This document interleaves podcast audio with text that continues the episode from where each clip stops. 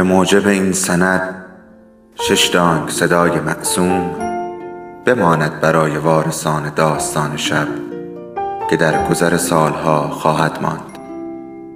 ارادتمند داستان شب.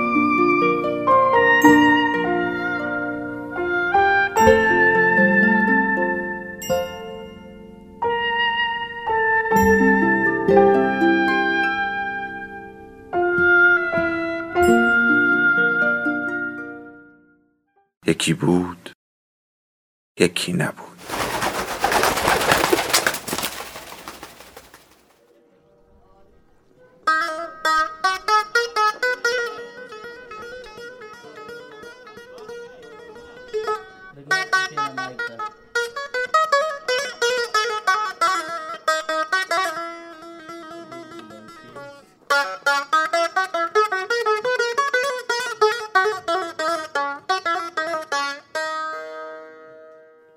یازده فرمانت کالیفرنیا دهه 1980 بابا از فکر آمریکا رفتن خوشش آمد. زندگی در آمریکا بود که سرطان را به او داد.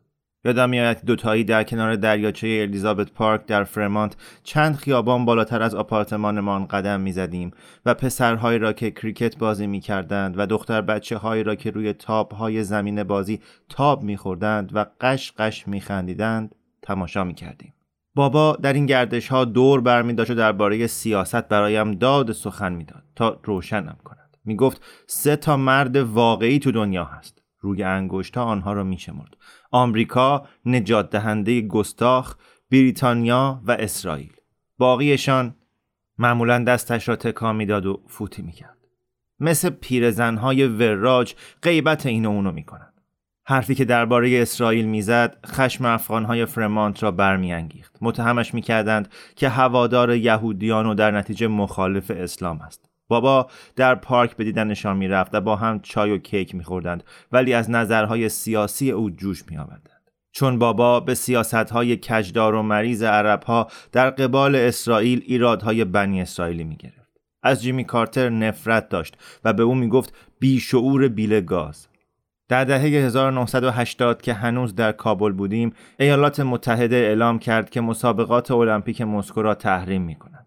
بابا با نفرت داد زد به به برژنوف افغان ها رو سلاخی می‌کنه و آقای بادومخور فقط میگه من تو استخر شنا نمی‌کنم بابا عقیده داشت کارتر ناخداگاه بیشتر از برژنوف به کمونیسم خدمت کرده لیاقت اداره این کشور رو نداره. درست مثل اینه که پسر بچه ای رو که هنوز دو چرخ سواری هم نمی‌دونه بذاریم پشت فرمان یک کادیلاک نو. چیزی که آمریکا و جهان می‌خواهد یک مرد سرسخت است. مردی که بشود به حسابش آورد. کسی که به جای دل دل کردن دست به عمل بزند. این مرد در قالب رونالد ریگان پیدا شد و وقتی ریگان در یک مصاحبه تلویزیونی به شوروی لقب امپراتوری شهر داد بابا رفت و عکسی از رئیس جمهور پوزخند بر لب که انگشت شخص را به نشانه پیروزی بالا برده بود خرید.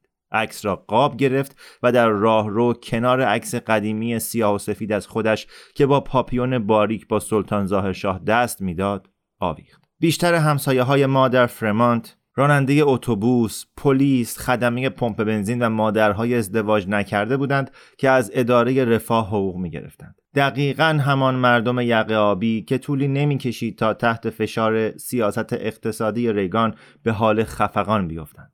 بابا در بلوک ما تنها جمهوری خواه بود. اما محدود منطقه خلید چشمانش را می سوزند. جنجال ترافیک موجب سردردش می‌شد.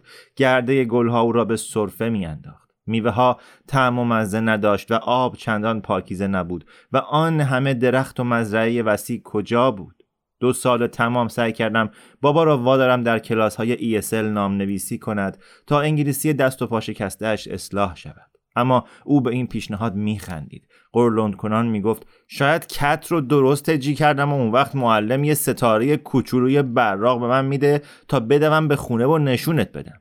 یک شنبه روزی در بهار 1983 قدم زنان به کتاب فروشی کوچکی رفتم که کتاب های دست دوم جلد نرم می فروخت. کتاب فروشی کنار یک سینمای هندی درست در زل غربی تقاطع امترک با بلوار فرمانت قرار داشت. به بابا گفتم چند دقیقه می‌روم بیرون و او شانه بالا انداخت. در پمپ بنزینی در فرمانت کار می‌کرد و آن روز تعطیل بود بابا را دیدم که بدون رد شدن از خط آبر از بلوار فرمانت گذشت و وارد فستن ایزی یک خاربار فروشی کوچک شد که یک زوج مسن ویتنامی آقا و خانم انگوین آن را اداره می‌کردند. آن دو سفید مو و صمیمی بودند. زن مبتلا به پارکینسون بود و مرد استخوان لگن خاصرش را عوض کرده بود.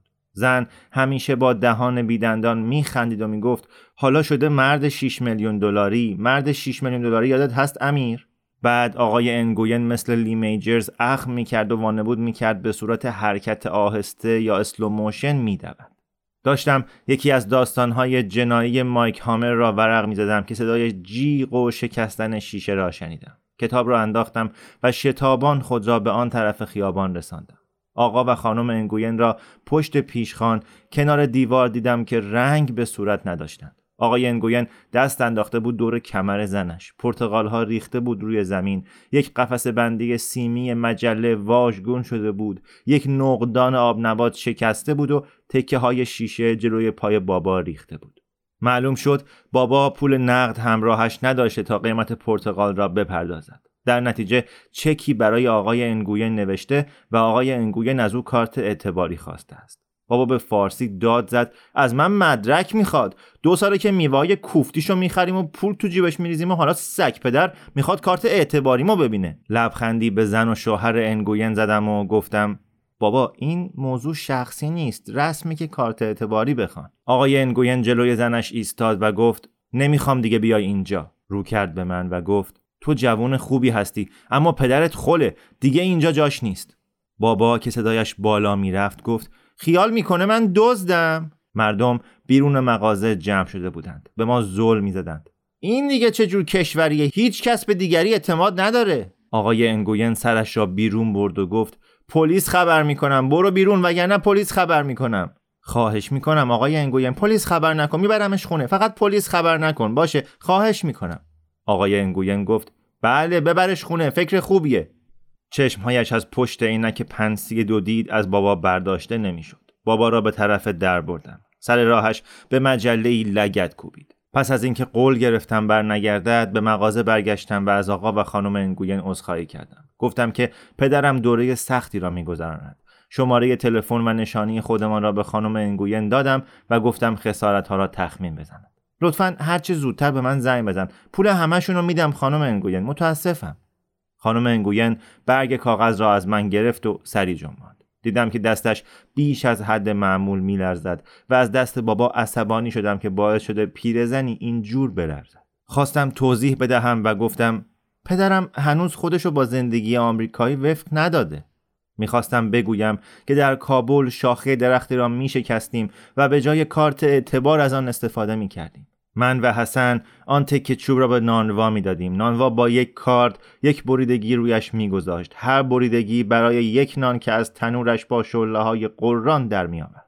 آخر هر ماه بابا بر حسب شماره های بریدگی های روی چوب پول نان را می‌داد. همین بود و بس جای چون و چرا نبود کارت اعتباری هم در کار نبود اما بهشان نگفتم از آقای انگوین تشکر کردم که به پلیس زنگ نزده بابا را به خانه بردم بابا اخم کرد. در بالکن سیگار کشید و من در این بین برنج را با گردن مرغ بار گذاشتم. یک سال و نیم از پیاده شدن ما از هواپیمای بوینگ پیشاور در آمریکا میگذشت و بابا هنوز خود را با زندگی در این کشور وفق نداده بود. آن شب در سکوت غذا خوردیم. بابا پس از دو لغمه بشخابش را کنار زد. از آنور میز نگاهش کردم. ناخونهایش شکسته و از روغن موتور سیاه و انگوشهایش خراشیده بود. و لباسهایش بوی خاک، عرق و بنزین می‌داد. بابا به مرد زن مرده ای میمانست که دوباره ازدواج می کند اما از یاد زن سابقش قافل نمی شود. دلش برای رفت آمد مردم به خانهاش تنگ می شد. دلتنگ راه رفتن در میان گذرهای شور بازار و خوش و بش با آشنایان خود و پدرش و پدر بزرگش می شد. یا مردمی که نسل اندر نسل با اون نسبت یا دوستی داشتند. برای من آمریکا جایی بود که خاطراتم را در آن مدفون کنم و برای پدرم جایی که برای خاطراتش سوگواری کنم.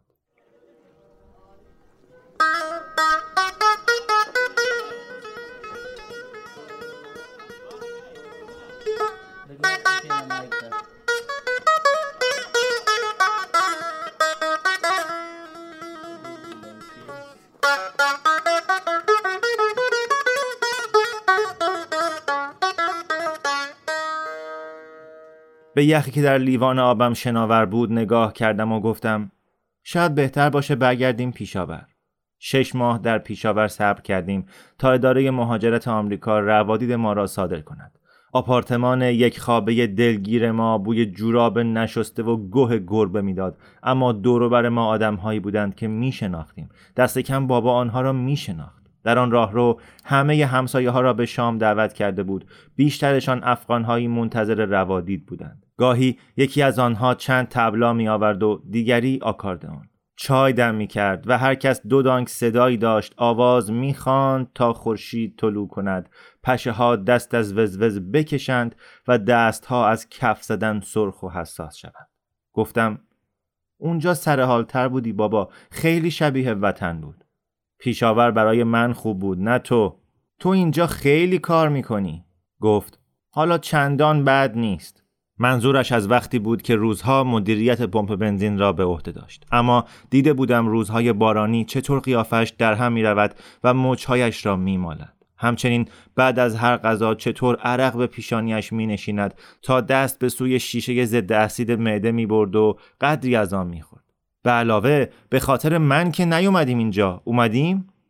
از آن طرف میز دستم را دراز کردم و روی دستش گذاشتم. دست تمیز و نرم دانش آموزی من روی دست خراشیده و پین بسته کارگری او. یاد آن همه کامیون و قطار اسباب بازی و دوچرخه ای افتادم که در کابل برایم خریده بود. حالا این هم آمریکا. آخرین هدیه برای امیر. درست یک ماه پس از اینکه وارد ایالات متحد شدیم بابا در یکی از پمپ های بلوار واشنگتن که صاحبش یکی از آشنایان افغان او بود شغل شاگردی به دست آورد. در همان هفته اول ورود دنبال کار گشته بود. بابا هفته ای شش روز و هر روز دوازده ساعت کار می‌کرد. بنزین می‌زد دفترها را تنظیم می‌کرد روغن عوض می‌کرد و سپرهای ماشین ها را میشست. گاهی برایش نهار می بردم و می دیدم که بابا توی قفسه دنبال بسته ای سیگار می گردد و یک مشتری در آن طرف پیشخان چرب و چیل ایستاده است و صورت بابا در نور تابان چراغهای محتابی در هم رفته و پرید رنگ است. از در که وارد می شدم زنگوله برقی دینگ دانگ می کرد و بابا از روی شانه نگاه می کرد. دست کامی داد و لبخند می زد. چشمهایش از خستگی آب افتاده بود. همان روزی که استخدام شد من و بابا در سنخوزه سراغ خانم دابینز معمور تشخیص صلاحیت برای دریافت کمک هزینه رفتیم زن سیاه چاق و چله ای بود با چشمانی که مدام پلک می‌زد و لبخندی که چال گونه هایش را می نمایان. یک بار به من گفته بود که در کلیسا آواز می‌خواند و من حرفش را باور کردم. صدایی داشت که مرا یاد شیر گرم و اصل میانداخت. بابا بسته کپون غذا را روی میزش گذاشت و گفت متشکرم ولی دیگه نمی‌خوام. همیشه کار می‌کنم. در افغانستان کار می‌کنم در آمریکام کار می‌کنم. خیلی متشکرم خانم دابینز ولی پول علکی نمی‌خوام. خانم دابینز پلک زد. کپونهای خوراک را برداشت. چنان به من و بابا نگاه کرد که انگار سر به سرش می‌گذاریم یا به قول حسن کلک سوار می‌کنیم. گفت پونزده ساله که شغلم اینه و تا حالا ندیدم که کسی این کار رو بکنه. به این ترتیب بابا به این تحقیر خاتمه داد که پای صندوق به جای پول کپون بدهد و یکی از بزرگترین ترسهایش برطرف شد. اینکه مبادا یک افغان او را موقع خریدن غذا با پول خیریه ببیند. بابا از اداره رفاه با چنان حالی قدم بیرون گذاشت که انگار از چنگ سرطان نجات یافته باشد. در تابستان 1983 که در سن 20 سالگی از دبیرستان فارغ و تحصیل شدم مسنترین ارشد کلاه چارگوشش را در میدان فوتبال انداخته بود. یادم میآید بابا را در خیل خانواده ها دوربین هایی که برق می‌زد و رداهای آبی گم کرده بودم. او را دست در جیب و دوربین عکاسی آویزان از گردن نزدیک خط 18 متری دیدم. پشت دسته ای که بین ما در جمع و جوش بودند پیدا و ناپیدا می‌شد. دخترهای آبی پوشی که جیغ زنان یکدیگر را در آغوش میکشیدند و گریه می‌کردند. پسرهایی که انگشت شست را برای پدرها و یکدیگر به نشانه پیروزی بالا میبردند. ریش بابا جوگندمی و موهای شقیقه هایش تنکتر شده بود. آیا در کابل قدش بلندتر نبود؟ کت قهوهیش را پوشیده بود تنها کت و شلوارش. همان که در عروسی ها و عزاهای افغان ها می پوشید و کراوات قرمزی را زده بود که آن سال به مناسبت پنجاه سالگی برایش خریده بودم. مرا دید دست کان داد و لبخند زد. اشاره کرد که کلاه چارگوش را به سر بگذارم و عکسی از من گرفت که برج ساعت مدرسه پس زمینش بود. به او لبخند زدم. در واقع بیشتر روز او بود تا من. به سمت من آمد. دست دور گردنم حلقه کرد و پیشانیم بوسه زد. گفت افتخار می کنم امیر. وقت گفتن چشمانش برق می‌زد و من خوشحال بودم که مخاطب این نگاهم. آن شب مرا در هیوارد به یک کبابی افغان برد و غذاهای زیادی سفارش داد. به صاحبش گفت که پسرش پاییز آینده به دانشکده می رود. پیش از فارغ و تحصیل شدن جر و بحث کوتاهی با او کرده و گفته بودم که می‌خواهم کاری پیدا کنم. کمک کنم قدری پول پس انداز کنم و شاید سال بعد بروم دانشکده. ولی او یکی از همان نگاه های سوزان خاص خود را به من انداخت و کلمات بر زبانم خشکید بعد از شام بابا مرا به باری روبروی رستوران برد. آنجا خفه و تاریک بود و بوی گس آبجو که همیشه از آن بیزار بودم از در و دیوار میتراوید مردها با کلاه بیسبال و پیراهن رکابی بیلیارد بازی می‌کردند. ابری از دود سیگار بر فراز میزهای سبز معلق بود و دور لامپهای محتابی پیچ و تاب می‌خورد. من و بابا نگاه ها را به سوی خود کشیدیم. بابا با کت و شلوار قهوه‌ای و من با شلوار چیندار و ژاکت اسپورت. پای بار کنار پیرمردی نشستیم که صورت چرمیش در پرتو آبی علامت تجاری میچلو به بالای سر بیمارگونه می نمود. بابا سیگاری آتش زد و آبجو سفارش داد. خطاب به همه و هیچ کس گفت امشب خیلی خوشحالم. امشب با پسرم می نوشم. یکی هم لطفا برای دوستم.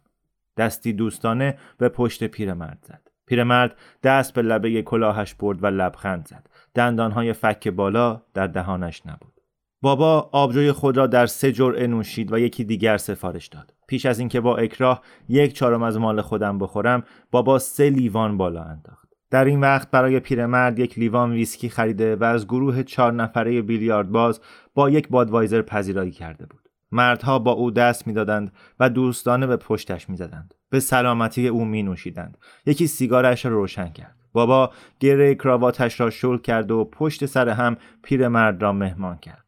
به گرامافون سکه‌ای اشاره کرد و به من گفت بگو آهنگ دلخواهش رو بگذارم پیرمرد تری جنباند و به بابا شاد باش گفت. طولی نکشید که موسیقی محلی نواخت و بابا به این ترتیب مهمانی خود را برگزار کرد. در میانه کار بابا ایستاد. لیوان آبجو را بلند کرد. قدری روی کف خاکر پوش سالن ریخت و داد زد مرگ بر روسیه. خنده همگان و صدای بم بابا تنین انداخت. بابا یک دور دیگر آبجو برای همه سفارش داد. هر جا را که ترک کردیم همه از رفتن اون غمگین می شدن. کابل، پیشاور، هیوار. لبخند زنان با خود گفتم همان بابای همیشگی.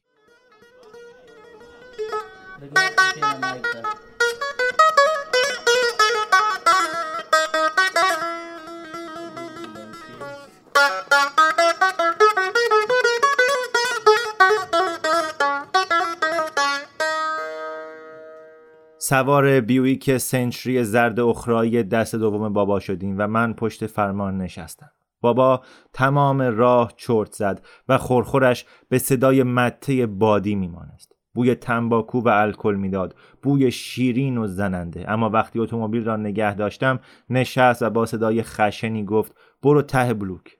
چرا بابا؟ فقط برو. گفت در انتهای خیابان بیستم. دست به جیبش برد و یک دست کلید درآورد. با اشاره به اتومبیلی که جلوی ما بود گفت بفرما.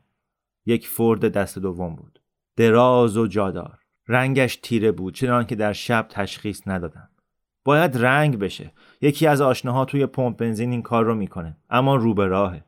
ما تو مبهود کلیدها رو گرفتم. از او به اتومبیل نگاه کردم.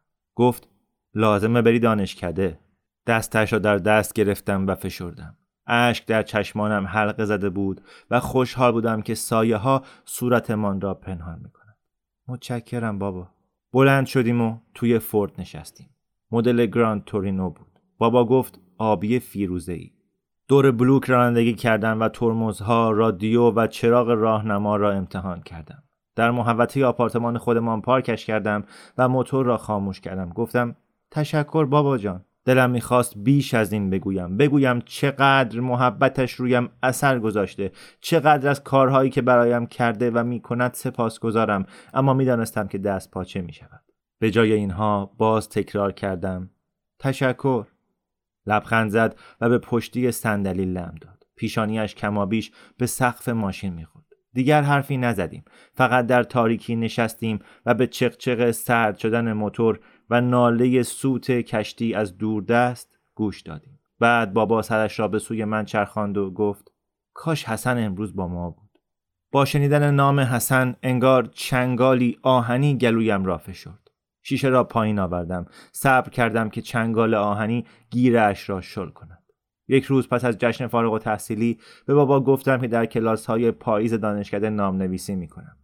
داشت چای سرد می نوشید و تخم میخک می جوید که به قول خودش درمان مطمئن سردرد خماری بود. گفتم به نظرم به زبان انگلیسی مسلط میشم. دلواپس منتظر جوابش بود. انگلیسی؟ نویسندگی خلاق. حرفم را سبک سنگین کرد. قدری چای نوشید. منظور داستانه؟ داستان می نویسی؟ سر به زیر انداختم. برای این کار پول میدن؟ برای داستان نویسی؟ اگه کار آدم خوب باشه و اگه کشفش کنن کشف شدن چطور اتفاق میافته؟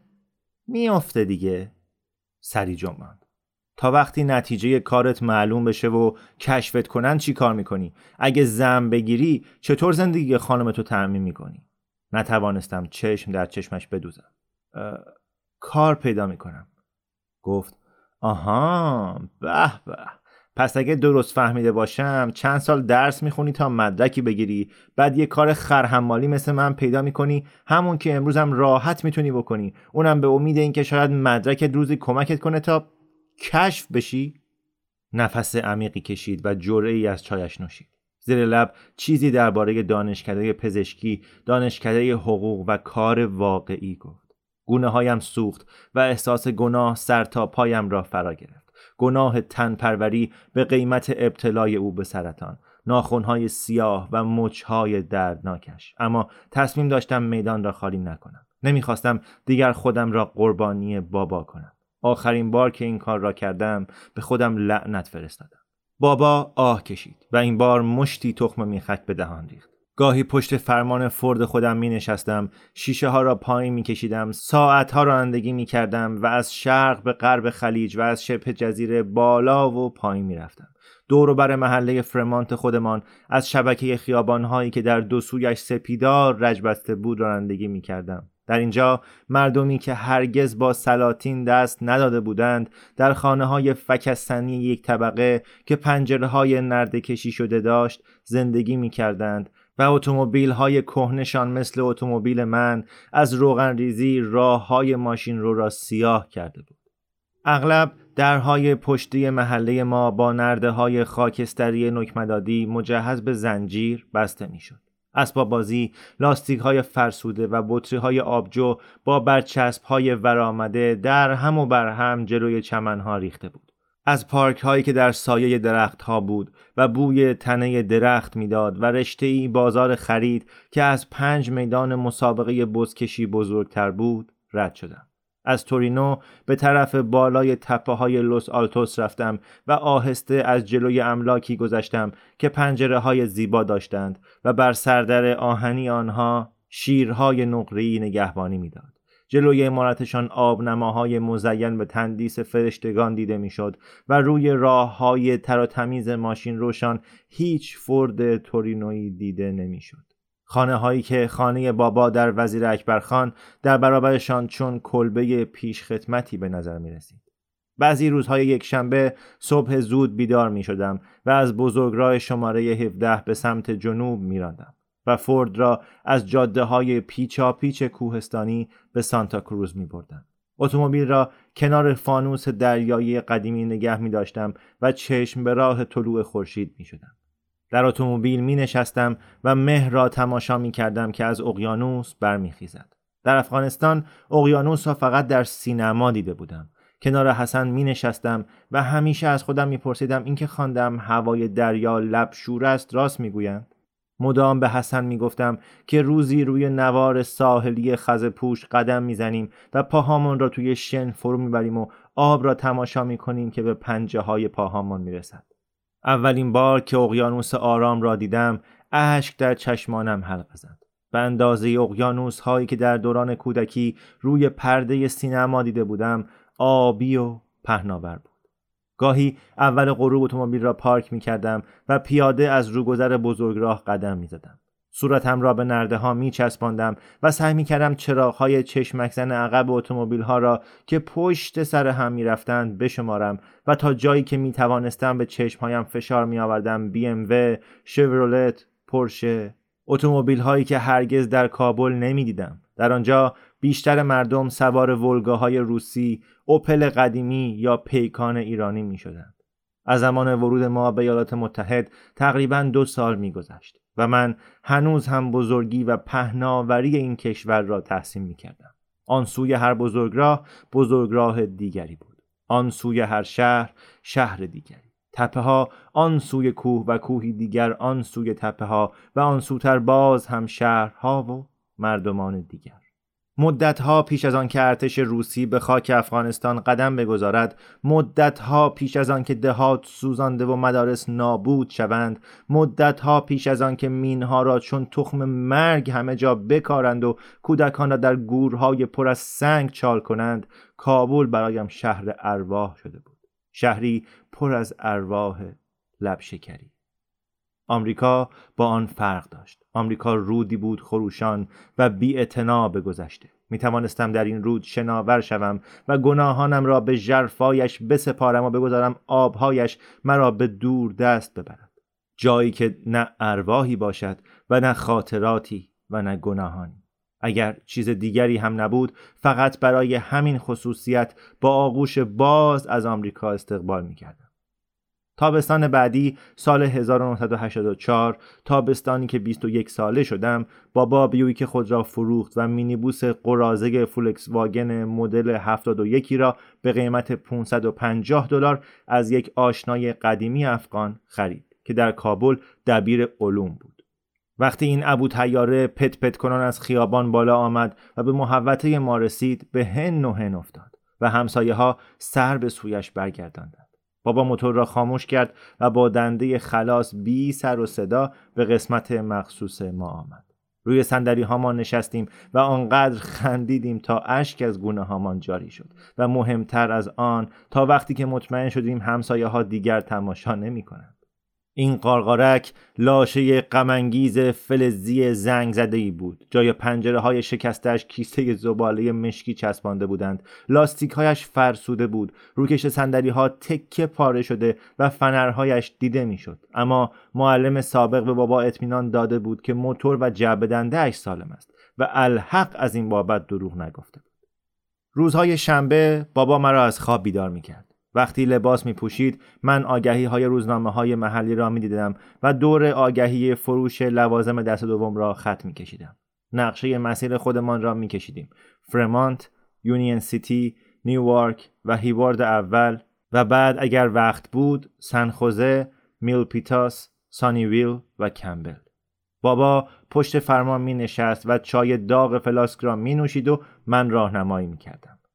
دم گاراژ های خانه ها می ایستادیم و خرت و پرت هایی را که مردم دیگر نمی‌خواستند می خریدیم. سر چرخ خیاطی کهنه، عروسک های یک چشم باربی، راکت های چوبی تنیس، گیتارهای بدون سیم و جارو برقی الکترولوکس کهنه چک و چانه می زدیم. غروب ها پشت فولکس واگن از لوازم دست دوم پر می شد. صبح زود روز یک شنبه خودمان را به بازار کهنه فروشان سن‌خوزه آن طرف بریسا می رسندیم. جایی را اجاره می کردیم و خرت ها را با سود اندکی می فروختیم. یک صفحه ضبط شده در شیکاگو را که روز قبل به قیمت 25 سنت خریده بودیم شاید یک دلار و یا اگر 5 تا بود به قیمت 4 دلار می فروختیم. یک چرخیاتی قرازه سینگر را که 10 دلار خریده بودیم شاید پس از کمی چانه زدن 25 دلار به فروش می رساندیم. در آن تابستان خانواده های افغان بخش کاملی از بازار کهنه فروشان سنخوزه را در دست داشتند. موسیقی افغان در میان گذرهای بخش کالاهای مصرف شده پخش می شد. بیان که قراری گذاشته شود مقرراتی بر رفتار افغانهای بازار کهنه فروشان حاکم بود. با آن یکی که روبروی تو نشسته بود خوشوبش می کردی دعوتش می کردی که لغمه بولانی یا قابلی با تو بخورد و با او گپی می زدی. بابت مرگ پدر یا مادری به او تسلی می‌دادی یا بابت تولد بچه‌ای به او تبریک می‌گفتی و هر وقت گفتگو به افغانستان و روزها می‌کشید که به ناگزیر می‌کشید سوگوارانه سری میجنباندی. اما از موضوع شنبه حرفی نمی‌زدی. چون ممکن بود کسی که آن طرف میانگذر نشسته همان کسی بوده باشد که دیروز موقع خروج از بزرگراه نزدیک بود اتومبیلت را به او بزنی. چون می‌خواستی سر یک خرید پرمنفعت از او جلو بیفتی. تنها چیزی که غیر از چای در آن میانگذرها رواج داشت شایعه بود. بازار کهنه فروشان جایی بود که چای سبز می نوشیدی و کلوچه بادام می خوردی و میفهمیدی دختر چه کسی نامزدی خود را به هم زده و با معشوق آمریکایش زده به چاک. کی در کابل پرچمی یا کمونیست بوده و کی وقتی هنوز جامعه مرفه بود با پول زیرمیزی خانه خریده. چای، سیاست و رسوایی جزء جدایی ناپذیر یک شنبه بازار کهنه فروشان افغان ها بود. گاهی وقتها من قرفه را اداره می کردم و بابا سلانه سلانه در میان گذرها می گذشت. دستها را با احترام روی سینه می و با کسانی که از کابل می شناخت خوشو بش می کرد. مکانیک ها و خیاط ها کت پشمی تکی یا کلاه خود خراشیده موتور سواری را سر دست می گرفتند و همراه سفیران سابق یا جراحان بیکار و استادان دانشگاه می فروختند. صبح یک شنبه روزی در جولای 1984 که بابا جای خود را گرفت دو فنجان چای از قرفه ای واگذار شده خریدم و برگشتم و دیدم که بابا با مرد مسن و موقری صحبت می کند. فنجان ها را روی سپر عقب قارقارک کنار برچسب ریگان بوش برای انتخابات 84 گذاشتم.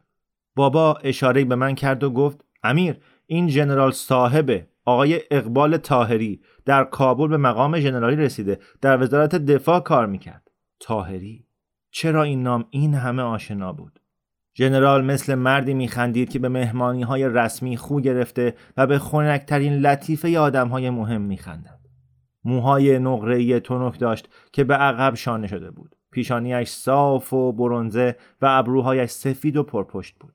بوی اتکلون می‌داد و کت و شلوار سربی با جلیقه پوشیده بود که از بس اتو خورده بود برق می‌زد و زنجیر طلای ساعت جیبی از جلیقش آویخته بود. گفت چه معرفی پرتم تراقی صدایش بم و پرورده بود. سلام بچم. گفتم سلام ژنرال صاحب. و با او دست دادم. دستهای لاغرش خیلی محکم بود. انگار که زیر پوست نمناکش پولاد نهان بود. بابا گفت امیر می‌خواد نویسنده بزرگی بشه. آن را به حساب اقراق گذاشتم. سال اول دانشکده رو تموم کرده و توی همه درساش نمره A گرفته. حرفش را اصلاح کردم. پیش دانشگاهی. ژنرال تاهری گفت ماشاءالله شاید درباره تاریخ کشورمون می نویسی هان؟ یا اقتصادش؟ گفتم داستان می نویسم به فکر ده دوازده داستان کوتاه افتادم که در دفترچه جل چرمی نوشته بودم. همان که رحیم خان به من داده بود و از خودم پرسیدم چرا ناگهان در حضور این مرد از بابت آنها دست پاچه شدم؟ ژنرال گفت آها داستان نویس. خب مردم داستانهایی احتیاج دارن که در چنین سال و زمانه سختی سرگرمشون کنه. دست روی شانه بابا گذاشت و رو به من کرد و گفت حالا که حرف داستان شد من و بابا با هم در تابستانهای جلال آباد قرقاول شکار می‌کردیم. روزگار معرکه ای بود. اگه درست یادم باشه چشمای پدرت در شکار هم به اندازه تجارت تیز بود. بابا با پنجه چکمش به راکت چوبی تنیسی که روی برزنتمان کنار سایر اشیا گذاشته بودیم لگت زد. بعضی امور تجاری. ژنرال تاهری لبخندی زد که در عین حال غمگین و معدبانه بود. آهی کشید و با ملایمت شانه بابا را نوازش کرد. گفت زندگی میگذره. بعد رو به من کرد. ما افغان ها اهل مبالغه این بچم. شنیدم که خیلی ها احمقان لاف می‌زنن. اما پدرت این امتیاز رو داره که جزو اقلیتی باشه واقعا ممتاز و شایسته. این طرز صحبت کردن مرا یاد طرز لباس پوشیدنش انداخت. بابا گفت اقراق میفرمایید. ژنرال گفت به هیچ وجه. سر به یک سو خم کرد و دست را روی سینه فشرد تا خاکساری خود را برساند. بعد رو به من کرد. پسرها و دخترها باید از میراث پدرهاشون خبردار باشن از پدرت قدردانی می‌کنی بچم؟ واقعا قدردانی می‌کنی؟ گفتم بله جنرال صاحب می‌کنم. و آرزو کردم دیگر به من نگوید بچم. گفت پس تبریک میگم. تا حالا نصف راه مرد شدن رو طی کردی. در حرفش نه تنز بود و نه تنه تعارفی بود مبنی بر تکبری خودمانی. پدر جان چای یادتون رفت. صدای زن جوانی بود. پشت ما ایستاده بود. زیبای کمرباریکی با موهای مخملی مشکی که یک فلاسک باز و فنجانی یک بار مصرف به دست داشت.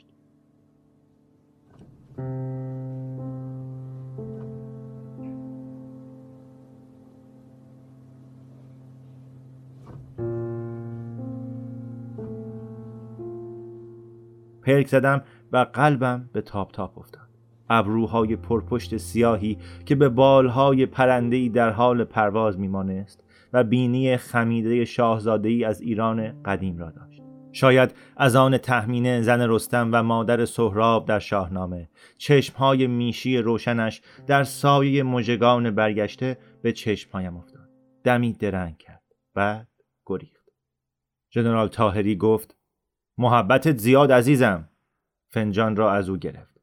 پیش از آنکه برگردد و برود دیدم خال داس شکلی روی پوست صاف دختر درست بالای گونهاش هست. دو میان گذر آن طرفتر به سوی وانت استیشن خاکستری تیره ای رفت و فلاسک را تویش گذاشت. وقتی در میان جعبه های صفحه های قدیمی و کتاب های جلد نرم زانو زد موهایش به طرف صورتش ریخت. ژنرال تاهری گفت دخترم سریا جان مثل مردی که مایل است موضوع صحبت را عوض کند نفس عمیقی کشید و نگاهی به ساعت جیبی طلایش انداخت. خب وقت شده که برم و شروع کنم. او و بابا روبوسی کردند و بعد با هر دو دست دستم را فشرد. توی چشمهایم زل زد و گفت از صمیم قلب آرزو می کنم در نویسندگی موفق بشی. چشمان فیروزهی رنگش به هیچ وجه افکارش را بروز نمی‌داد. باقی روزا با خودم جنگیدم که به سوی وانت استیشن خاکستری نگاه نکنم. سر راه خانه نامش در ذهنم دور می‌زد. تاهری می‌دانستم که این نام را پیشتر شنیدم. سعی کردم صدایم عادی به نظر برسد و به بابا گفتم دخترت همین تاهری نبود که یه چیزایی دربارش می‌گفتن؟ بابا که ابو قرازه را قدم به قدم در صف شلوغ اتومبیل ها که می‌خواستند از خروجی بازار کهنه فروشان بیرون بروند پیش می‌برد گفت منو که می‌شناسی حرف تبدیل به غیبت میشه و من پای خودم رو پس می‌کشم. ولی یه چیزایی می‌گفتن نه؟ چرا می‌پرسی؟ محجوبانه نگاهم می‌کرد. شانه بالا انداختم و سعی کردم لبخند نزنم. فقط کنجکاویه بابا. چشمهایش با شیطنت براندازم کرد. راستی؟ همش همین؟ چشم تو گرفته؟ پشت چشمی نازک کردم. خواهش می‌کنم بابا. لبخند زد و قارقارک را لک و کنان از بازار کهن فروشان بیرون برد. به سمت بزرگراه 680 رفتیم. مدتی در سکوت راندیم. تنها چیزی که شنیدم اینه که زمانی مردی بود و جریانشون جور نشد. این حرف را چنان با قصه گفت که انگار برایم فاش کرده باشد دختر سرطان سینه دارد. آها. شنیدم دختر آبرومند دیگه. کار یدی می‌کنه و مهربونه اما هیچ خواستگاری تا امروز در خونه ژنرال رو نزده. بابا آه کشید. شاید منصفانه نباشه اما چیزی که در چند روز و گاهی حتی یک روز اتفاق میافته تمام زندگی آدم رو زیر رو می‌کنه امیر. آن شب توی تخت خواب دراز کشیدم. و به خال داس شکل سریا تاهری بینی اندک خمیده و طرزی که چشمان درخشانش دمی گذرا در نگاهم گره خورده بود فکر کردم. با یاد او زربان قلبم نامنظم شد. سریا تاهری پریشا دخت رویاهای من داستان شب بهانه است. برای با هم بودن دور هم نشستن شنیده شدن.